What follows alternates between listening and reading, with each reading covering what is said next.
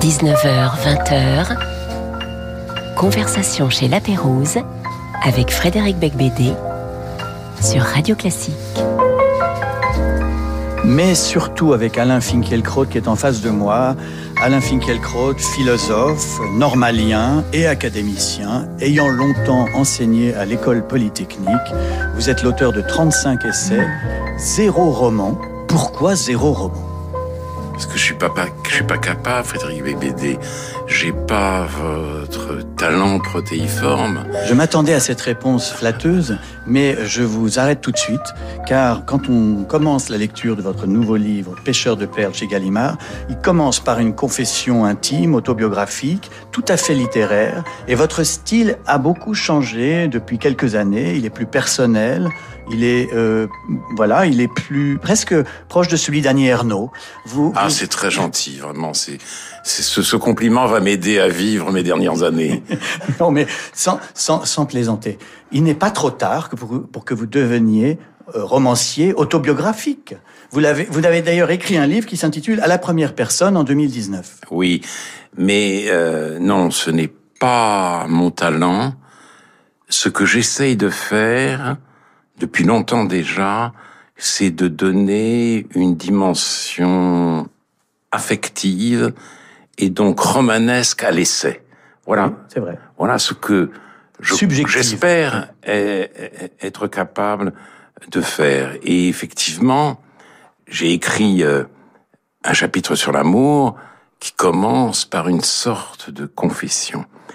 Et euh, je me souviens de la première phrase un dimanche après-midi, au petit déjeuner, celle qui allait devenir ma femme m'a dit, m'annonça, m'annonça qu'elle me quittait, que c'était fini et que sa décision était irrévocable. Eh oui, mais ça, ça, pourrait, ça pourrait très bien être de Rousseau, non, mais de Benjamin Constant. Non, mais non, mais mon ambition est beaucoup plus grande.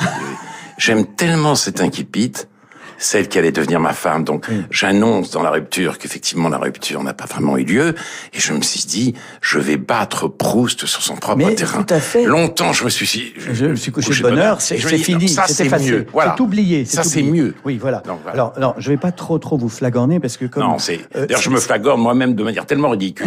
non, non, mais parce que sinon les gens vont croire que je me représente à l'Académie française, donc surtout je ne vais je vais arrêter. Mais malgré tout, c'est important de parler de la forme parce que les philosophes souvent jargonnent, écrivent une langue totalement hermétique. Et ce n'est pas votre cas. Et je pense que c'est beaucoup de travail pour arriver à cette fluidité, cette simplicité. Voilà, j'arrête les compliments, mais c'est important parce que vous, vous ne seriez pas euh, un auteur si populaire si vous n'étiez pas facile d'accès. Oui, c'est-à-dire qu'en effet, j'évite tout euh, jargon et je le dois un peu cela à ma rencontre avec Pascal Bruckner parce que au tout début, j'écrivais dans des revues euh, un peu confidentielles, quand j'étais encore étudiant, la revue Critique, la revue Communication, et je voulais plaire à mes maîtres. Euh, Roland Barthes, Gérard Genette, donc j'en rajoutais un peu dans euh, justement le, le, vocabulaire de la poétique structurale.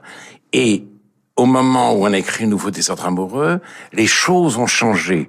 Il avait, lui, un style très, très, en effet, très accessible. Et je me suis dit, je vais oublier mes maîtres, je vais même oublier pour qui j'écris. Je vais mhm. écrire dans ce style-là. Oui. Ça m'a, je l'ai dit d'ailleurs dans la première personne, ça m'a un peu décoincé. Et c'est vrai que Bruckner, d'ailleurs, qu'on a reçu l'an passé dans cette émission, a écrit des romans, lui. Oui. Il a écrit pas mal de romans. Il a alterné toute sa vie Absolument. Les, les essais et, et, les romans. J'étais très jaloux, d'ailleurs, au début. parce que lui, il avait commencé, il, il était extrêmement précoce. Et il écrivait, il avait déjà écrit, quand on a fait le Nouveau Ordre amoureux, un essai sur Fourier, qui était paru au seuil dans la très belle collection des écrivains par eux-mêmes et euh, deux romans, dont un était très drôle dans le métro, Aller jouer ailleurs. J'étais, j'étais fou de jalousie. fou de jalousie. Mais, mais, bon, vous avez, vous, vous êtes resté dans l'essai. Alors, euh, vous animez aussi l'excellente émission Réplique sur France Culture tous les samedis matins. Et notre émission Conversation chez la Pérouse passe le samedi soir, ce qui fait... Donc il n'y a pas de concurrence, c'est bien. Non, mais ce qui fait que nous sommes les deux activités les plus intelligentes à faire le samedi. Voilà. Euh, y en a-t-il d'autres? Non, mais le matin, on écoute réplique. Voilà. Après, si on veut, on va jogger Ou bruncher. ou bruncher. et puis après, on fait la sieste et on se prépare tranquillement, Voilà. lentement pour l'émission de Bec BD. Voilà, exactement. Enfin, vous avez- je, je- Mais est-ce que si vous, est-ce que finalement, quand on est animateur de radio, c'est parce que on ne préfère pas plutôt poser les questions qu'y répondre? Par exemple, là, vous êtes dans- pas dans la position de celui qui pose les questions, et vous préférez être dans, dans- à ma place, ou est-ce que vous êtes heureux à la vôtre? Heureux, je, Je ne parle de dirais ce soir. pas. Heureux, je ne dirais pas parce qu'on est toujours un peu tendu. Il faut trouver les bonnes réponses. Il faut, il faut avoir un certain à propos. Mais dans réplique, et c'est un peu la difficulté, je ne me contente pas de poser les questions. Je les pose et je m'invite. Oui. Je suis aussi présent en tant qu'interlocuteur dans mon émission. D'où euh, une certaine difficulté parce que ça peut quelquefois virer aux deux contre un. Je suis d'accord avec un invité Oui. contre l'autre qui peut se sentir mal à l'aise. Donc ça, c'est une difficulté. Mais toujours est-il que euh, j'anime cette émission depuis 1985. Vous n'étiez pas né, j'imagine. Euh, Ou presque pas. Malheureusement, si. Et donc, euh, euh, et, et, euh, et j'ai le trac. Oui, Tous les samedis, oui, le oui. Oui, oui, oui, mais, mais moi aussi. Euh, pour oublier notre track, euh, Monsieur Finkielkraut, on va écouter Jean-Sébastien Bach, euh, votre choix qui est l'ouverture de la Passion selon Saint Matthieu euh, par l'ensemble Pygmalion dirigé par Raphaël Pichon en 2021 et c'est un très beau choix.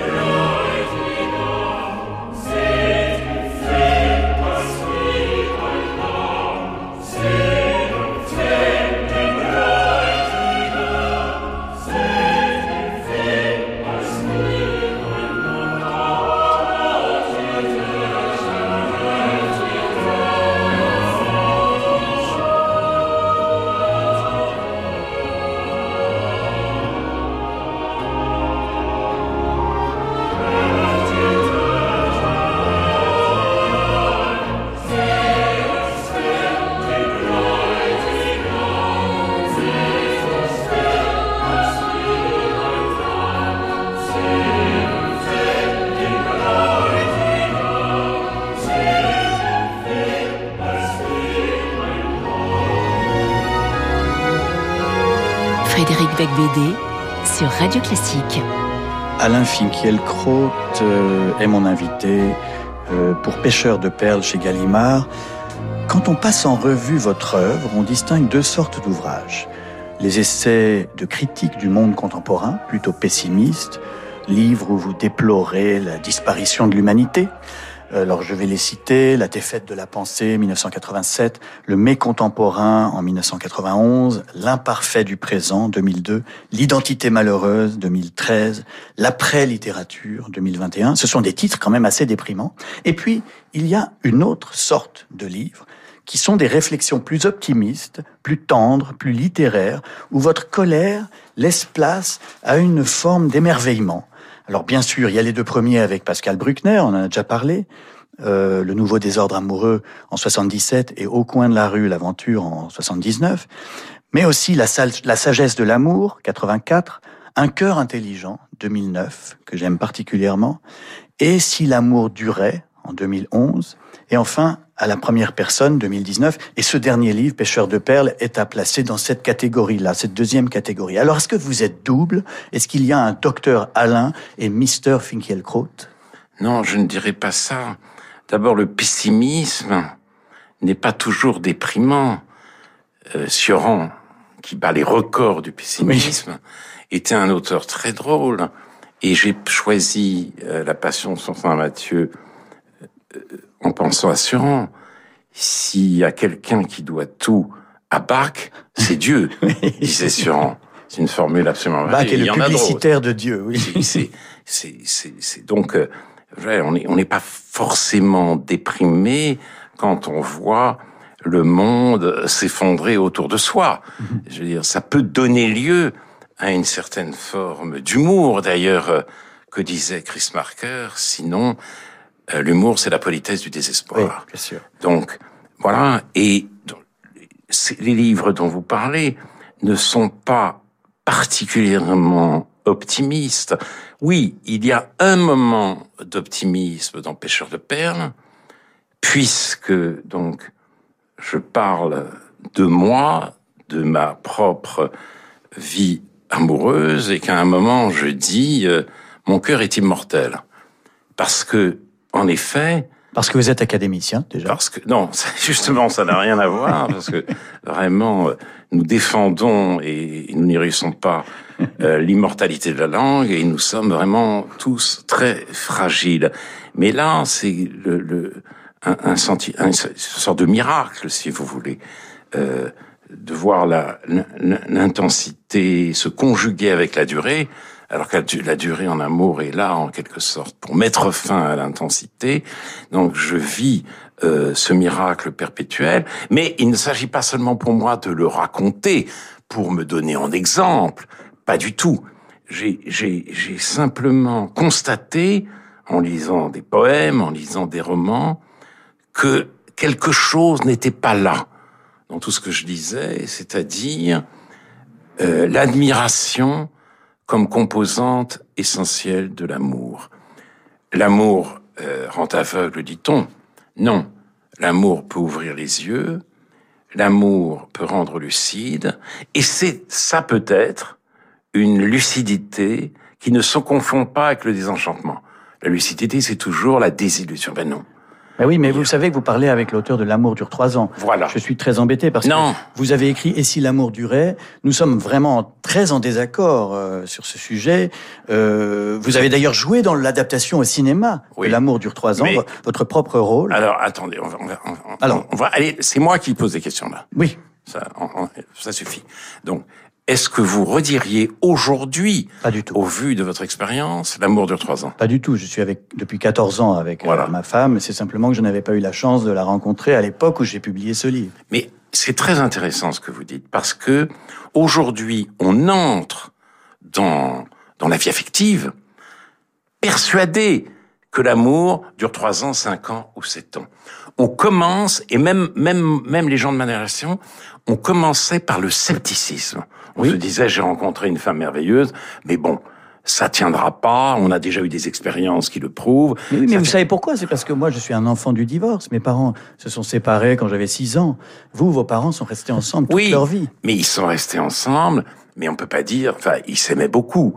Mais c'était pas non plus l'amour fou. Donc, moi, je me disais, voilà, espérons que ça dure toujours. Mais même quand je disais, je t'aime, euh, et ce qui doit être un serment.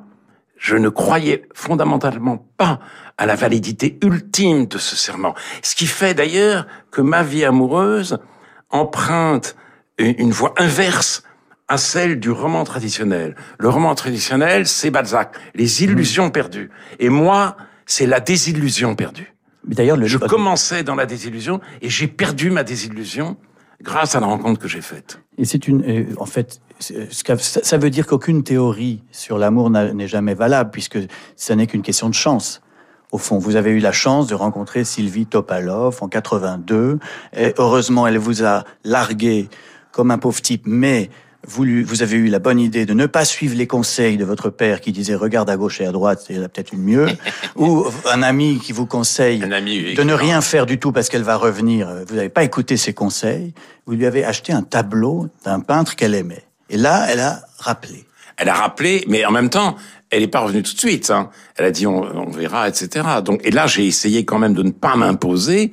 Donc euh, je vivais euh, euh, près du téléphone. Il n'y avait pas de portable. De toute façon, bon, les portables ou rien, c'est la même chose. Donc il y avait et j'attendais et j'ai attendu quand même qu'elle m'appelle, mais elle m'a finalement appeler et l'histoire se termine bien puisqu'elle n'est pas terminée. Oui, mais c'est quand même qui, d'abord, qui est cet écrivain de 20 ans de plus qui vous a dit ne fais rien? Vous voulez pas le dire? Non, Parce que vous ne le dites pas dans le livre. Non, je veux pas le dire. Je vous le dirai après l'émission. Ah, d'accord. Oh, C'est quelqu'un qui. Mais c'est- c'est pas un mauvais conseil d'ailleurs. Non. Parce qu'il faut parfois un peu d'orgueil, un peu d'amour propre. Là, vous vous êtes comporté aujourd'hui, on dirait, comme un relou.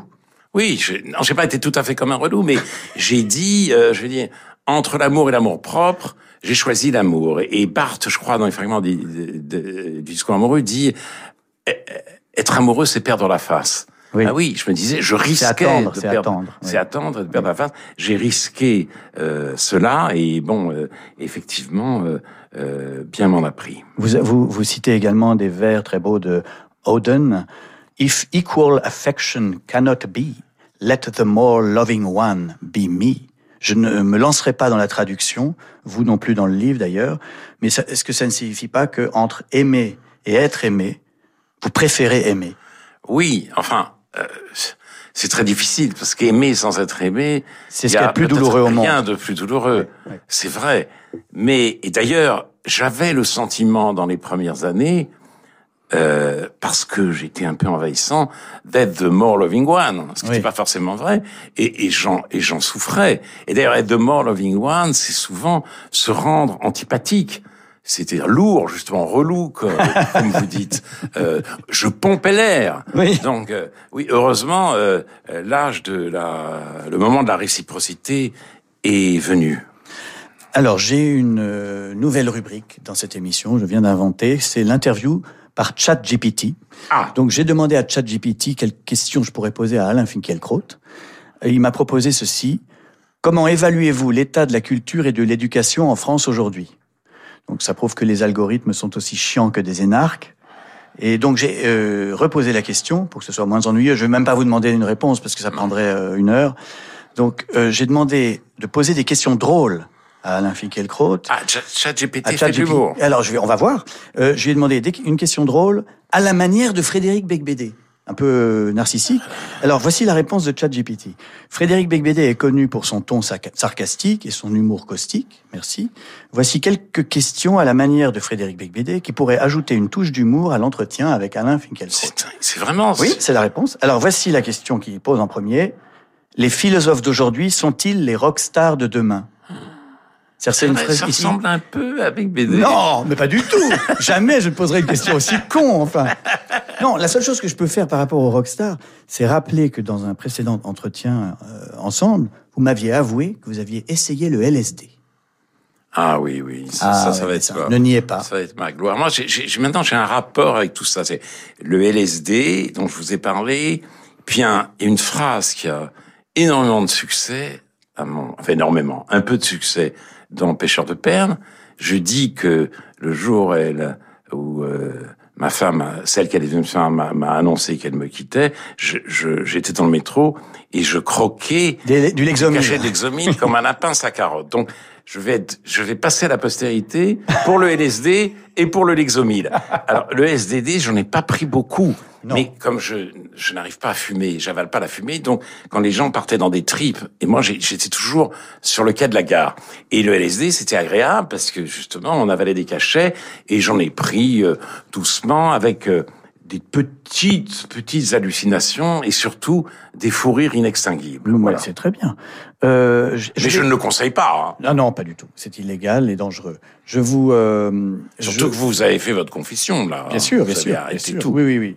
Oui, mais il y a passé un certain âge, je pense que les drogués sont un peu ridicules, franchement.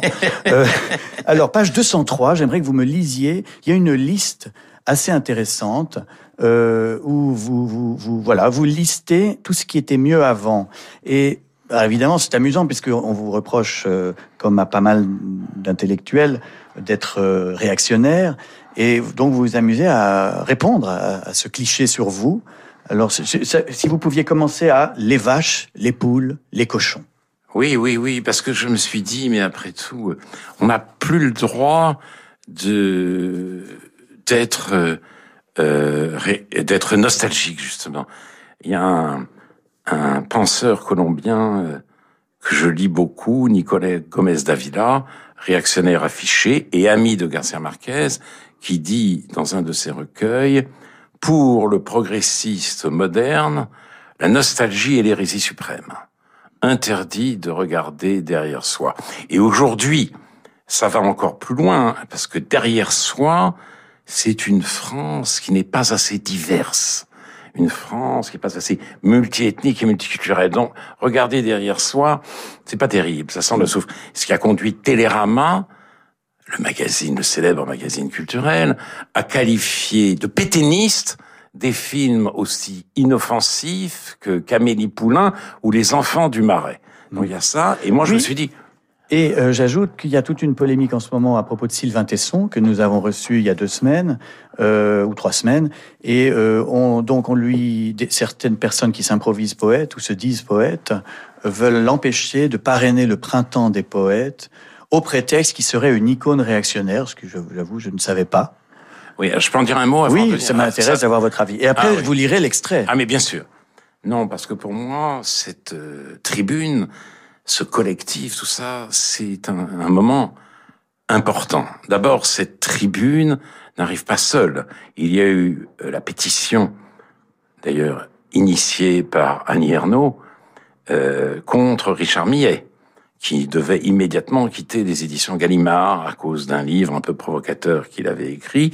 Il y a eu une tribune aussi contre Marcel Gauchet, qui devait euh, participer aux rencontres de Blois sur la révolte, et Didier Ribon, Geoffroy de la Gannerie et Édouard Louis étaient très très très mécontents. Et là maintenant, c'est Sylvain, Sylvain Tesson qui ne doit pas parrainer le printemps des poètes. Ça c'est très intéressant quand même, parce que on savait que la justice, la police, l'appareil d'État pouvaient pourchasser, embêter, censurer, persécuter des poètes. Maintenant, ça a été le cas des Fleurs du Mal de ben Baudelaire, qui précisément était plutôt un poète de droite d'ailleurs. Oui, très réactionnaire. C'est attaché euh, euh, au dogme du péché originel. Mais c'était en 1857. On pensait qu'on avait un petit peu avancé. et puis, il s'est passé des choses sous le stalinisme. C'est Staline qui a qui a euh, euh, poursuivi euh, jusqu'à ce que mort s'en suive euh, Mandelstam. Et là non, là tout d'un coup c'est des poètes qui persécutent des, des poètes. Et c'est intéressant parce que nous vivons fort heureusement sous des régimes libéraux. Mais notre société tente à devenir elle-même de plus en plus illibérale. Voilà, l'illibéralisme jaillit de la société et d'un certain nombre d'intellectuels. Alors, bien sûr, des poètes, des centaines de poètes. Les poètes pullulent sur le cadavre de la poésie. C'est ça qu'on peut constater. Et il y a aussi quelques libraires, j'espère minoritaires, parce que ça c'est important, des libraires qui se comportent comme des commissaires politiques, qui ne sont, qui ne font pas leur métier par amour de la pensée, de la poésie, de la littérature, mais pour répandre la bonne parole et pour étouffer la mauvaise. Ça, ça, ça fait, ça fait un peu peur. Et puis, une dernière chose, on reproche à Sylvain Tesson d'être donc réactionnaire et même pire. À l'époque où la menace du Rassemblement national s'affirme de plus en plus, il a préfacé un volume de Jean Raspail. Et Jean Raspail est l'auteur du Camp des Saints. Oui, mais il n'a pas préfacé le Camp des Saints. Mais c'est une dystopie qui imagine une invasion migratoire.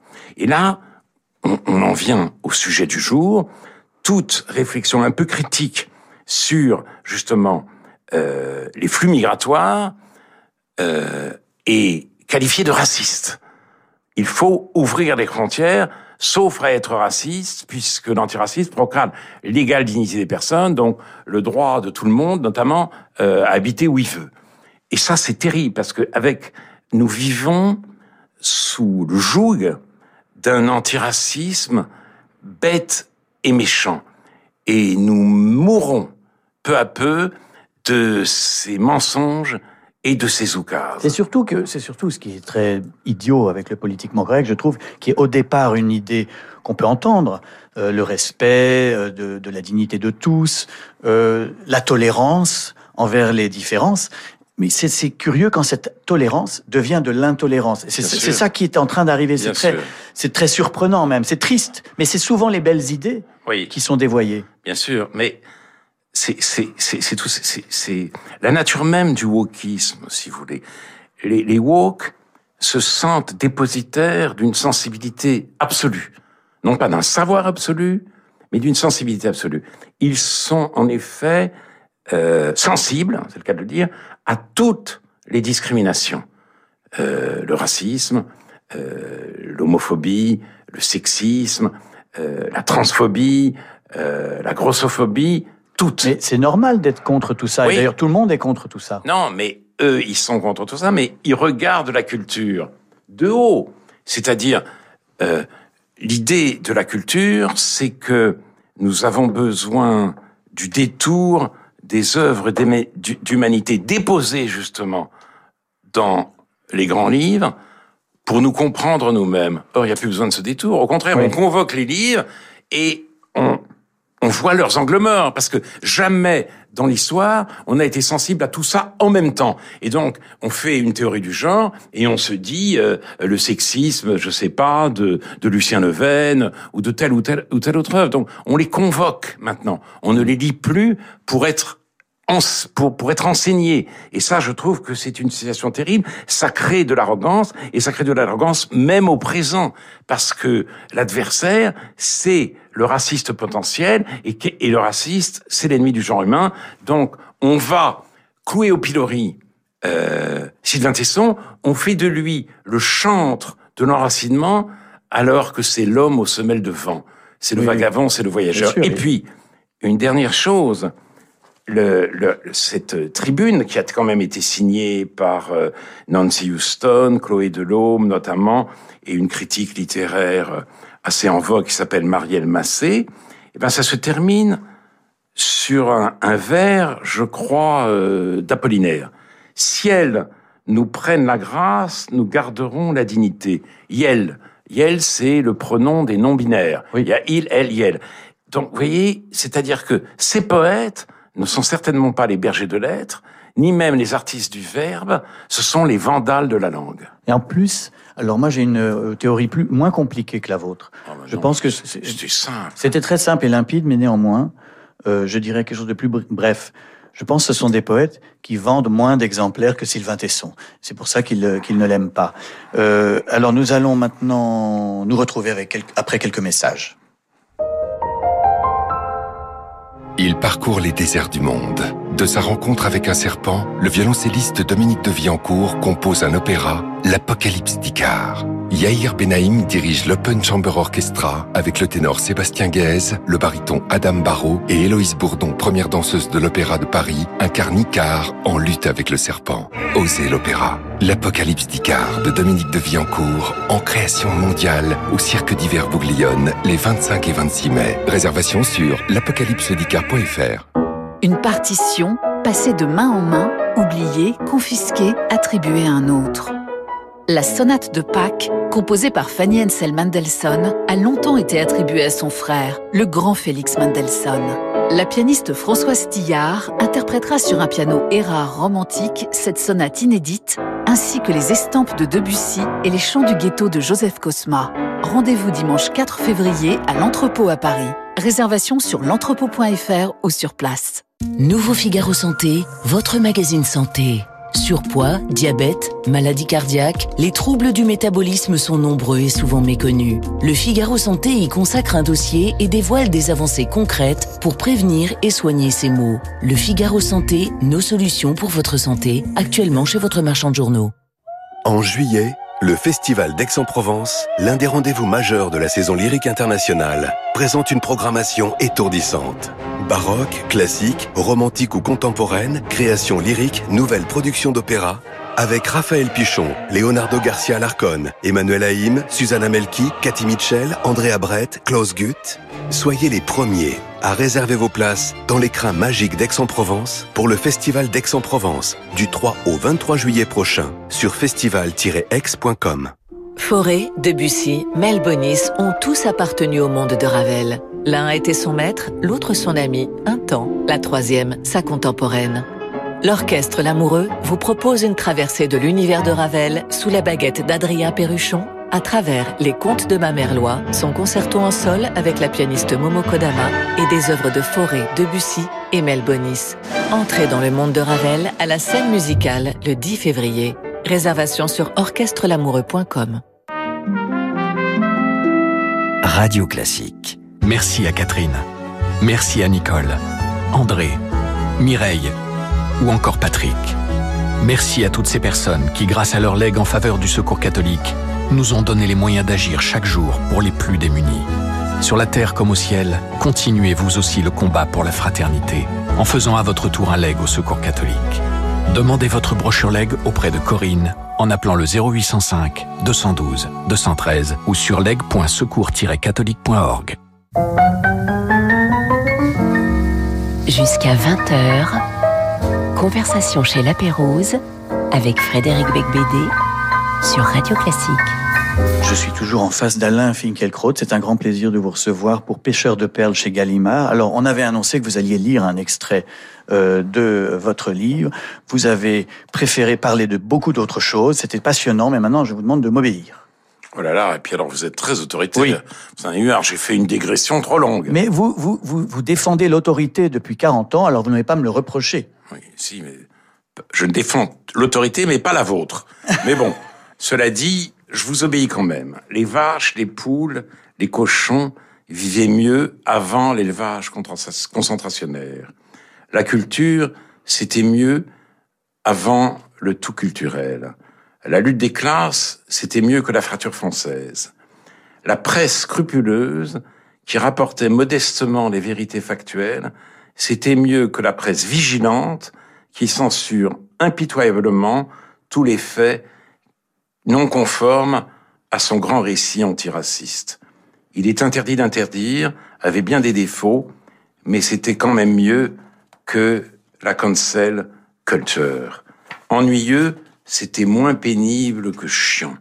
Les mannequins, c'était mieux avant qu'on leur demande de défiler en faisant la gueule. Les boulangeries, c'était mieux quand elles vendaient des croissants ordinaires. Les paysages, c'était mieux avant les éoliennes. Les rues, c'était mieux avant le téléphone portable, les autobus et les salles de classe aussi. Être en deuil, c'était plus humain que faire son deuil, etc. Vous êtes ah, vous parliez d'il est interdit d'interdire. À l'époque de mai 68, vous étiez d'extrême gauche. Vous avez beaucoup crié dans les rues, il est interdit d'interdire. Et puis, Là, nous sommes 40 ans ou 5, combien de temps plus tard? Non, 60 ans plus tard. 60 ans plus tard. Non, mais pas oui. 60 ans. Mais oui, presque. Mais non, pas presque. tout à fait. Bah, pas encore. J'ai pas tout à fait 80 là. 50, euh, 50 Oh et là quelques là. après, vous n'êtes plus tellement d'extrême gauche. Vous n'êtes pas, je pense pas, d'extrême droite, mais enfin, vous êtes plutôt conservateur, comme presque tous les intellectuels de l'époque. Les intellectuels comme Pascal Bruckner, comme euh, Daniel Cohn-Bendit, comme beaucoup d'in- d'intellectuels de cette époque-là, sont plutôt devenus euh, conservateurs. Alors la question qui tue, c'est très bien de dénoncer le wokisme, qui est une folie. Mais est-ce que, à force de faire ça, on ne risque pas de faire élire Marine Le Pen? Ça, on revient à la situation des États-Unis. Exactement. Donald Trump profite face beaucoup, face. bien sûr. Ce face-à-face entre deux formes de bêtises. Oui. Euh, le wokisme, très violent et très offensif, et maintenant très antisémite sur les campus, Oui. et euh, euh, la, la couchâterie affichée, l'ignorance, l'inculture de Donald Trump. C'est vrai. Nous n'en sommes pas tout à fait là Euh, en France. Dans les sondages, si. Oui, mais je ne suis pas absolument sûr qu'on puisse tisser un parallèle entre le Parti républicain tel qu'il est devenu et le Rassemblement national. Mais moi, je vois euh, un danger, si vous voulez. C'est-à-dire que on a tellement peur de faire le jeu du Rassemblement national qu'effectivement, on efface les informations qui pourraient nourrir l'angoisse existentielle des Français. Parce que cette angoisse existe. Il y a, disait Ortega y Gasset, un droit à la continuité historique. Ce droit est menacé par un changement démographique de très grande ampleur. D'où cette angoisse. Soit toutes les forces politiques prennent en charge cette angoisse, comme, comme, comme, comme au Danemark par exemple, soit on la laisse au Rassemblement national et en plus on lui laisse le réel, ce réel qu'on ne veut pas voir. Et c'est ça, à mon avis, cette cécité, ce déni volontaire qui fait, au bout du compte, le jeu du Rassemblement national. Non, mais je suis heureux de vous entendre préciser votre pensée à ce sujet, parce que, à force de, de, de critiquer le progressisme absurde et bêlant, il peut y avoir des gens qui euh, pensent que vous êtes favorable à un populisme démago et débile, ce qui n'est pas du tout votre cas. Et là, alors d'abord, je pense qu'il faut critiquer le Rassemblement national sur son véritable terrain. C'est pas la peine de le ramener sans cesse à Pétain et tout ça, parce que ce parti a tourné la page, donc il faut voir ce qu'il en est aujourd'hui, et par exemple, les sympathies poutinienne de ce populisme dont vous parlez. Mm. Et ça, c'est dans tous les pays euh, d'Europe et même aux États-Unis. C'est-à-dire, on, on, on, est souverainiste et on dépose la souveraineté au pied de ce tyran abominable. Impérialiste. Impérialiste. Donc voilà, c'est exactement ce qu'il faut dire. Il faut se mettre à l'heure aussi quand on veut lutter efficacement contre le Rassemblement national. Il y a un jeu dans mon émission, euh, c'est devine tes citations. Je demande euh, à tous mes invités euh, de reconnaître des phrases d'eux-mêmes. Donc c'est des phrases que vous avez écrites un peu partout. Et comme votre livre Pêcheur de perles et, repose sur des citations commentées, ça me paraissait logique de vous demander de, de, de commenter vos propres phrases. Alors il y a une phrase de vous. Dans quel livre avez-vous écrit ceci? La barbarie a donc fini par s'emparer de la culture. À l'ombre de ce grand mot, l'intolérance croît en même temps que l'infantilisme. Oh, c'est bien. Oui, ah, il est content. Oh, c'est bien. Mais je sais pas. Je sais pas. Est-ce que c'est, euh, est-ce que c'est euh, déjà, déjà dans la défaite de la pensée? Exactement. La ah défaite de la pensée, 1987. Pourquoi je lis cette phrase? Parce que euh, je relis, hein, l'intolérance croît en même temps que l'infantilisme. Vous écrivez ça il y a 37 ans. Or, où sommes-nous aujourd'hui? Une intolérance, le wokisme, euh, et l'infantilisme sur, démultiplié par les réseaux sociaux. À l'époque, les téléphones portables, en 87, n'existaient pas. Les réseaux sociaux, encore moins. Ils ont été inventés à peu près 20 ans plus tard. Et pourtant, quand vous dites qu'il y a un nivellement par le bas, que à force de, de dire Proust, c'est pareil qu'un morceau de rap, en gros, euh, et, et, de réclamer une sorte de hiérarchie, de, de retour à la hiérarchie. Euh, bah, vous avez été quand même pas mal visionnaire là avec cette phrase-là, je dois reconnaître. Et, et vous, d'ailleurs, vous l'avez su puisque vous avez continué de répéter à peu près ça dans les livres suivants. C'est vraiment très gentil. Ça fait 40 ans que j'ai toujours la même chose. Non, mais justement, je vais introduire une petite euh, variation dans le pessimisme, c'est-à-dire que je disais, je crois, à la fin de la, de, de, de la défaite de la pensée, que nous étions en train d'assister euh, au face-à-face du zombie et du fanatique. Or, aujourd'hui, avec le wokisme, notamment dans les universités, qui est un véritable lavage de cerveau, émerge un nouveau personnage très inquiétant le zombie fanatique. Oui, le zombie fanatique qui, qui rassemble les deux. Oui, c'est vrai. Oui. Euh, autre phrase. Oui, non, mais non, je voulais je progresse dans mon anti-progressisme. euh, une autre phrase. Le plus beau mot de la langue anglaise n'est pas I love you, mais it's benign. Oui, ça, ça j'aime beaucoup. Ça, c'est Woody Allen. Oui, c'est de Woody Allen, mais vous le citez dans Pêcheur de perles. Alors d'abord, comment osez-vous citer Woody Allen, un monstre pareil? Vous n'avez pas honte? Ah bah oui, non, mais ça c'est terrible. voilà. C'est terrible. Si vous voulez, on peut parler de Depardieu. oh non, non, oh là là, pitié. Non, non, surtout pas. euh, deuxièmement... Vous savez, il y a une phrase dont j'ai fait mon viatique d'un poète, Bernard Delvaille, qui a écrit une très belle anthologie de la poésie française. Je n'ai jamais hué personne. Oui. Il faut que les gens réfléchissent à ça. Je n'ai jamais hué personne. Ça devrait figurer dans tous les manuels d'instruction civique. Bien sûr. Les, les, les curés, les halalis, oui. les, les meutes, oui, oui. Les, la chasse en meute. Certainement pas chez moi. Certainement pas chez moi, en tout cas. Et je pense que tout le monde avait compris que j'étais ironique. Euh, bon, cela dit, revenons à cette histoire de la plus belle phrase. C'est pas I love you, mais it's benign. Avoir une tumeur bénigne, c'est mieux que l'amour C'est ça que vous voulez dire Ou voulez-vous dire que ne pas mourir est plus beau que tout Non, mais moi, je suis pas forcément d'accord avec cette phrase. Elle est révélatrice de, de notre rapport à la mort, c'est-à-dire même chez les croyants, la religion ne console plus. L'espérance de l'au-delà est tourmentée par le doute. La vie éternelle, on ne sait pas trop. Donc l'idée se répand que la mort a le dernier mot.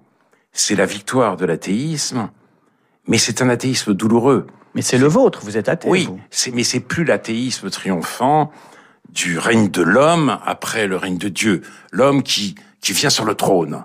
Non, c'est un athéisme mélancolique. D'ailleurs, c'est ce que dit Gershom Scholem.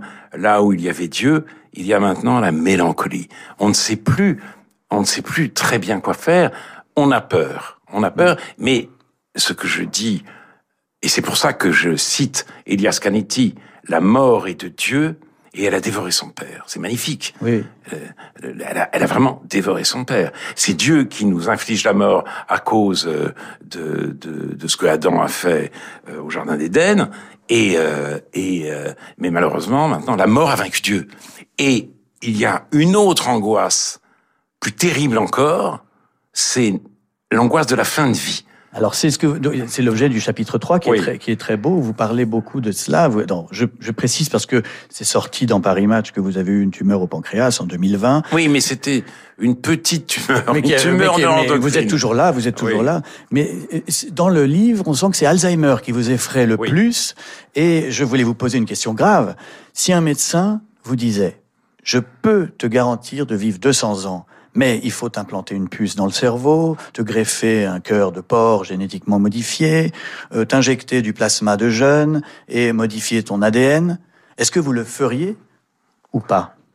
Ah, un, un, pancréas ou un de porc, moi ça me plairait assez. J'adore les cochons. Donc ça, ça me gênerait pas. C'est à, à l'étude, hein, c'est sérieux. Oui, oui. Alors, une puce dans le cerveau, je n'y crois pas. On répare tout la médecine répare tout, d'ailleurs, elle considère le corps humain comme un appareil et elle bute sur le cerveau. Il y a beaucoup, beaucoup de, de, de, de gens. Il y a des progrès Elon dans la Musk n'est pas d'accord avec vous. Elon Musk croit vraiment qu'à Oui. un moment, l'intelligence artificielle va remplacer notre cerveau. Oui, mais bon, ce sera, ce sera pas nous. Et euh, moi, je pense à cette phrase extraordinaire de Resvani, qui adorait sa femme, et cette femme a été atteinte de l'Alzheimer.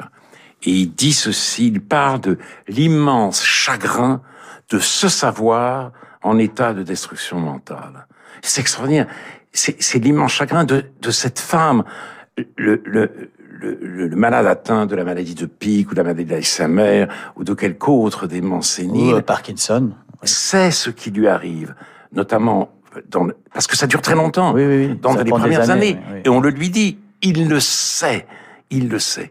Et ça, c'est absolument terrible, cette hébétude programmée. Et c'est là que je dis que quand la médecine ne peut pas aider à vivre, elle doit aider à mourir. Mais Vous dites que, je, veux, je voulais être vivant jusqu'à votre mort. oui, c'était la prière de Ricoeur, être vivant jusqu'à ma mort. Mais ce que je dis n'a rien à voir avec le projet de loi sur le suicide assisté, puisque euh, la maladie dont je parle n'entre pas dans le Ah champ oui. de cette loi. D'accord, d'accord. Donc euh, voilà, donc je serai obligé, quand on va m'annoncer euh, la réalité fatale, euh, d'aller en Suisse, à Berne. Oula. Euh, bon, Mais non, on- vous on- faut est- dire là, mais dire ça vous arrivera jamais. Mais on n'est vous êtes dans pas une pressé. forme extraordinaire. J'allais dire qu'on n'était pas pressé. On n'était pas êtes pressé. gentil. Et, euh, euh, et d'ailleurs, à propos de messages de bouteilles à la mer, voici Papa Tango de Charlie. Ah, Votre choix musical, c'est Mort Schumann et non Paul McCartney, alors que vous avez dit partout que c'était votre idole. Pourquoi Mort Schumann? Parce que cette chanson est merveilleuse. C'est vraiment un suicide, un homme désespéré. Je crois parce qu'une femme l'a quitté. Donc, dans- il va, il va se suicider dans son avion. Il va en Suisse? Non. Non, il va dans son avion. Et c'est de la musiquette. C'est Oui. une musiquette joyeuse Avec des paroles tristes. Euh, pour raconter un suicide. Je, je trouve cette chanson irrésistible. Papa Tango Charlie, allô Papa Tango Charlie, Allo papa Tango Charlie, allo papa Tango Charlie, vous vous dirigez blessu vers le triangle des bernets. Ici papa Tango Charlie, je vous entends très bien.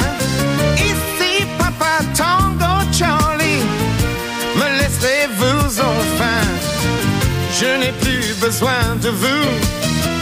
Je vole par vent debout. Je vais noyer ma solitude dans le triangle des Bermudes. Conversation chez La Pérouse avec Frédéric Becbédé sur Radio Classique. Alors, je suis toujours avec Alain Finkielkraut et on vient d'entendre Mort Schumann. Euh, je continue le jeu Devine des citations. C'est des phrases de vous. Vous devez me dire où vous avez écrit ceci. C'est peut-être cela, la société post-littéraire, ou le monde d'après le roman. Un monde peuplé d'Emma Bovary sans Flaubert. L'après-littérature. Eh non, un cœur intelligent. Il y avait Ah, déjà un piège. Oui, 2009. ouais. Ah ouais, là, vous c'est une colle. Mais eh, non, mais c'est- c'est c'est- c'est quelque chose qui vous obsède, l'idée que des, des femmes puissent tromper leur mari sans avoir lu Flaubert. Mais qu'est-ce qu'est-ce que ça change au fond? Elles vont pas se tuer à la fin quand même? Non, mais euh, c'est-à-dire euh, Flaubert, euh, il, ne, il va dans l'âme des choses, comme il dit, et c'est la beauté du roman. Euh, le problème, si vous voulez, c'est que le roman nous raconte des histoires pour nous aider à ne plus nous raconter des histoires. Parce que la vie fantasmatique, c'est toujours des romans, des romans qu'on se raconte. Et pour échapper au fantasme, on a besoin de l'imagination et de l'imagination romanesque. Et donc vous pensez que les gens sont de plus en plus bêtes parce qu'ils ne lisent plus? C'est à cause de ça? En partie? Parce qu'ils ils vont sur TikTok plutôt que chez Gustave? Je suis pas sûr qu'ils soient de plus en plus bêtes. Peut-être qu'ils ont un, un QI euh, supérieur au mien, mais si vous voulez, il y a une forme de, de, de sagesse, de discernement qui échappe même à l'intelligence et qui nous est donnée par euh, La la, littérature. littérature. Et surtout, la littérature est une garantie contre l'idéologie. Je cite souvent cette phrase de Philippe Roth, quand on généralise la souffrance, Ah oui. on a le communisme, quand on particularise la souffrance, on a la littérature. Le communisme est mort, mais on a aujourd'hui le néo-féminisme, on a le wokisme, et ce sont de terribles généralisations de la souffrance, parce que c'est des mondes euh, où, où la pluralité humaine est remplacée par l'affrontement de deux forces. Voilà. Et oui, et, et- et surtout c'est de se dire que La femme innocente Oui. et l'homme toxique. Oui, et que chaque, chaque histoire est différente. Et Voilà. en fait, c'est ça. Il faut avoir, en fait, plus que, hum, que la, je disais la connerie, en fait, c'est de l'absence d'humilité. Voilà. Peut-être, c'est ça. Bien sûr. fait, les, les, euh, la littérature nous apprend euh, l'humilité. Oui, et l'humilité, euh, sentir les, la singularité des cas. Et de ce point de vue-là, la littérature est un peu dans la même euh, dans le même bateau que le droit. Le droit aussi, c'est la jurisprudence. Le droit, c'est ça. Et euh, on ne veut pas savoir. On traite les choses en les simplifiant à l'extrême.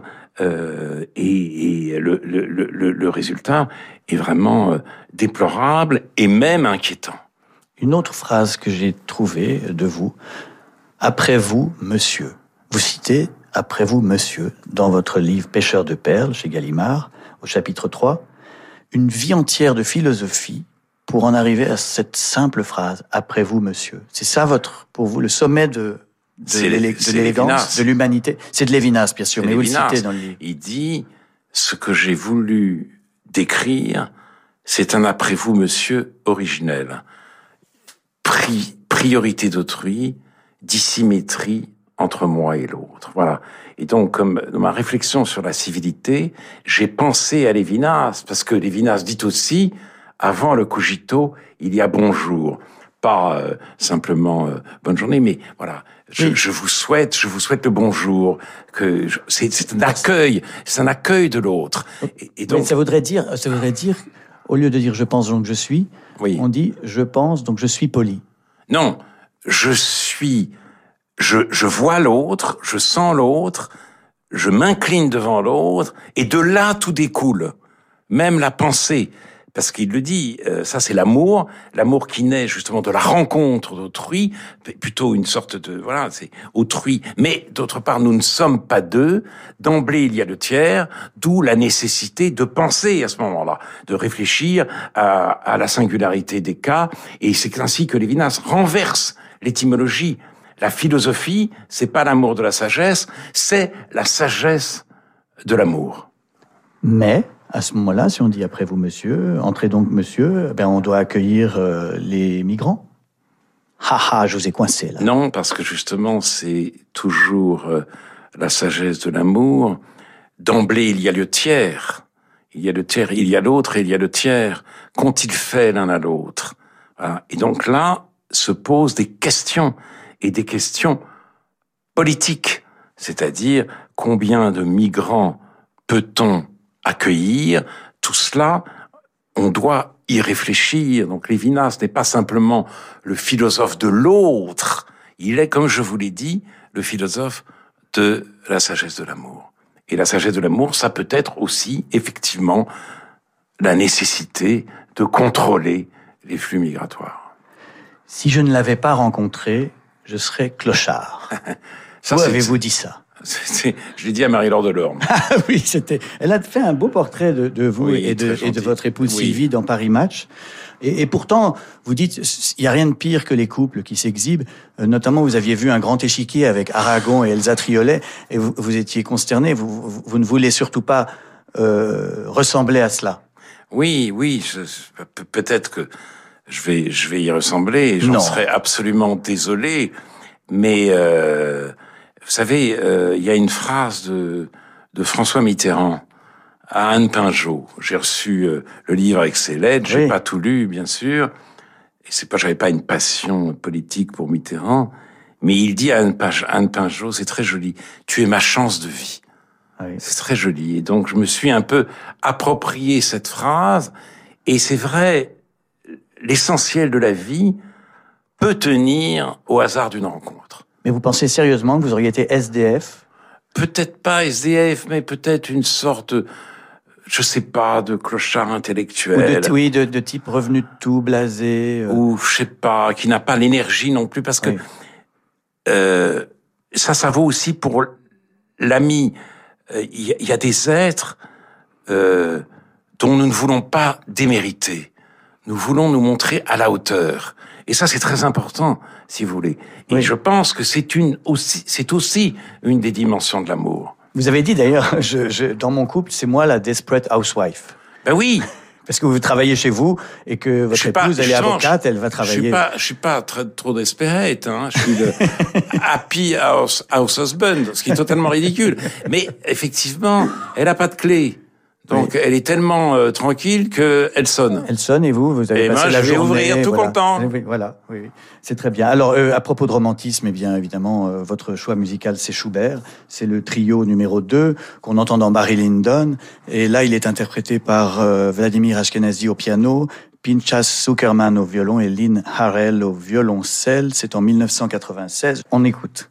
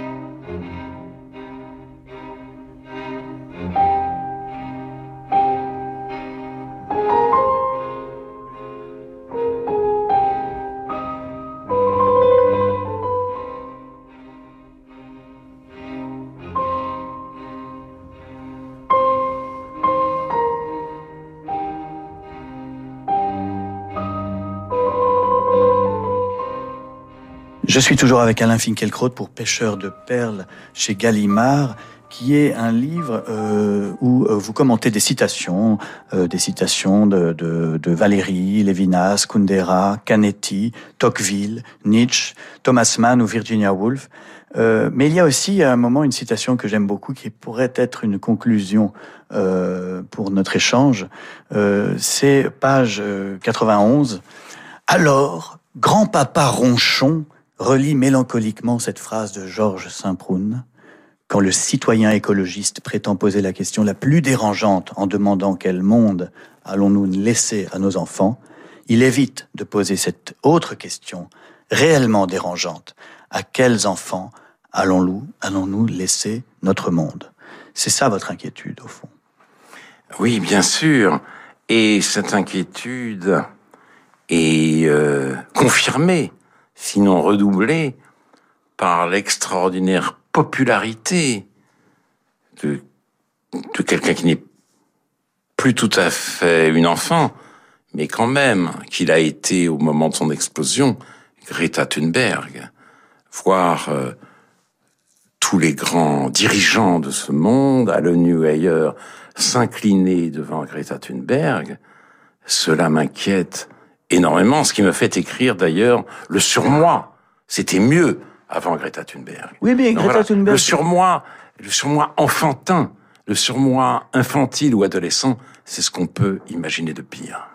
il était, il n'était pas complètement absurde qu'un qu'une enfant dise euh, vous avez un peu salopé notre planète et voilà et Oui, leur mais- reproche. Et d'ailleurs vous êtes d'accord avec cela? Vous dans le Non, livre vous en parlez? Écoutez, non, parce que les choses sont toujours un tout petit peu plus compliquées. Oui, euh, le problème du réchauffement climatique se pose. De là à dire, comme euh, je ne sais quelle euh, députée néo-zélandaise, OK boomer, quand quelqu'un s'exprime.